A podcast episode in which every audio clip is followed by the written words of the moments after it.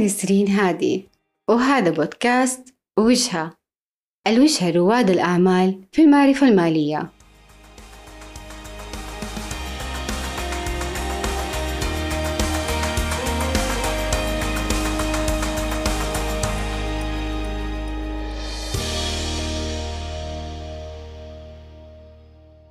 عنوان هذا اللقاء احتساب حصة الشريك بالمجهود في الشراكة. الشراكة هي اتحاد قانوني يجمع طرفين أو أكثر يديروا نشاط ربحي يهدف لتقديم قيمة مضافة. في الشراكة المال ما يعتبر المساهمة الوحيدة المهمة في المشروع. نجاح الشراكة يستفيد من القدرات والمهارات المتنوعة للشركاء. كلها مع بعض تشكل عناصر حيوية للمشروع. نشوف الكثير من الشركات تبنى على أساس طرفين. الطرف الأول يقدم حصته في المشروع على شكل رأس مال والطرف الثاني يضع خبرته وكفاءته في الإدارة والعلاقات الاستراتيجية. حسب قانون نظام الشركات هذه الصورة من الشراكة قاصرة فقط على الشركات ذات المسؤولية المحدودة وشركات الأشخاص.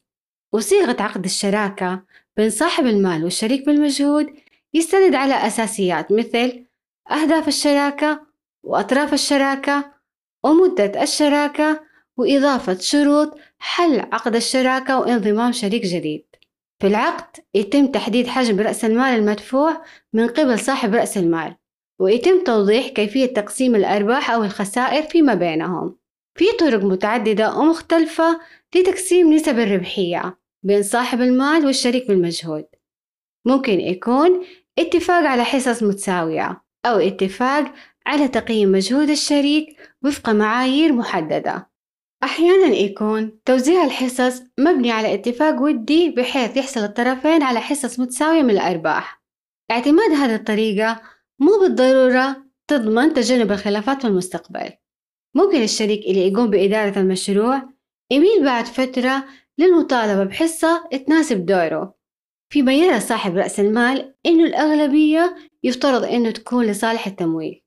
ينصح أصحاب الخبرة إنه يتم استخدام طريقة عملية يتحول فيها التركيز من المجاملات إلى تقييم الجهد وفقا لأهمية الدور في المشروع.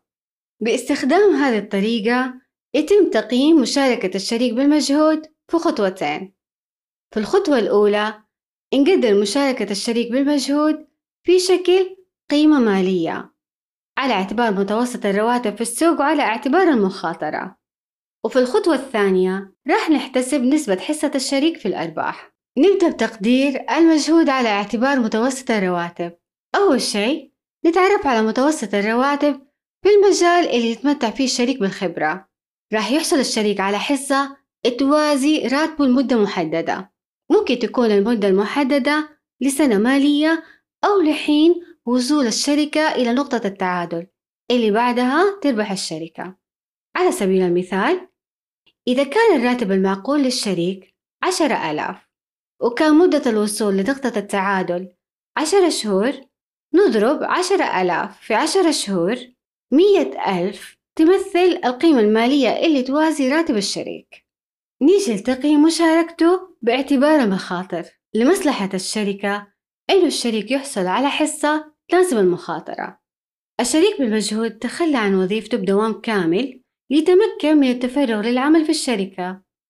راح يكون من غير المناسب إنه يحصل على عائد مالي ما يختلف عن عائد عمله في أي شركة أخرى. وبالتالي راح تحتسب المبلغ المقيم بالمال بالضعف. الرقم المضاعف حسب ما هو متعارف عليه يتراوح ما بين ضرب الراتب المقدر في اثنين أو ضربه في واحد ونص أو ضربه في واحد بوينت ثلاثة. تقدير الرقم المضاعف يتأثر بأهمية الدور الوظيفي اللي يتمتع فيه الشريك بالمجهود وإذا كان ضمن الاتفاق حصول الشريك على راتب من أرباحه أو لا ويتم احتسابها بعملية بسيطة. مثلا إذا كانت قيمة حصة الشريك اللي توازي الراتب بمية ألف حنحتسبها مضاعفة بضرب مية ألف في اثنين. النتيجة ميتين ألف تمثل مشاركة الشريك بالمجهود مقيمة بالمال على اعتبار متوسط الرواتب في السوق وعلى اعتبار المخاطرة. ننتقل للخطوة الثانية. في هذه الخطوة راح نحتسب نسبة حصة كل شريك في الأرباح. أول شي نعمله نحدد إجمالي رأس المال المستثمر في الشركة تمهيدا لتقسيم الحصص بين الطرفين. بمعنى لو كان رأس المال المدفوع من الشريك المساهم بالتمويل 300 ألف وتم تقييم مشاركة الشريك بالمجهود بمبلغ 200 ألف. حنفترض إنه إجمالي رأس المال المستثمر في الشركة يعادل 500 ألف مو 300 ألف. نجي نحتسب الحصص. نقسم الحصة المقدمة من الشريك على إجمالي رأس المال المستثمر اللي افترضنا إنه أصبح 500 ألف. بقسمة 300 ألف على 500 ألف حتكون نسبة الشريك المساهم برأس المال في الأرباح 60% وبقسمة 200 ألف على 500 ألف حتكون نسبة الشريك بالمجهود في الأرباح 40% وبالنتيجة اتضحت نسبة حصة كل شريك في الأرباح. وإجمالي رأس المال المدفوع والمكتوب في العقد فضل على حاله ما صار فيه أي تغيير.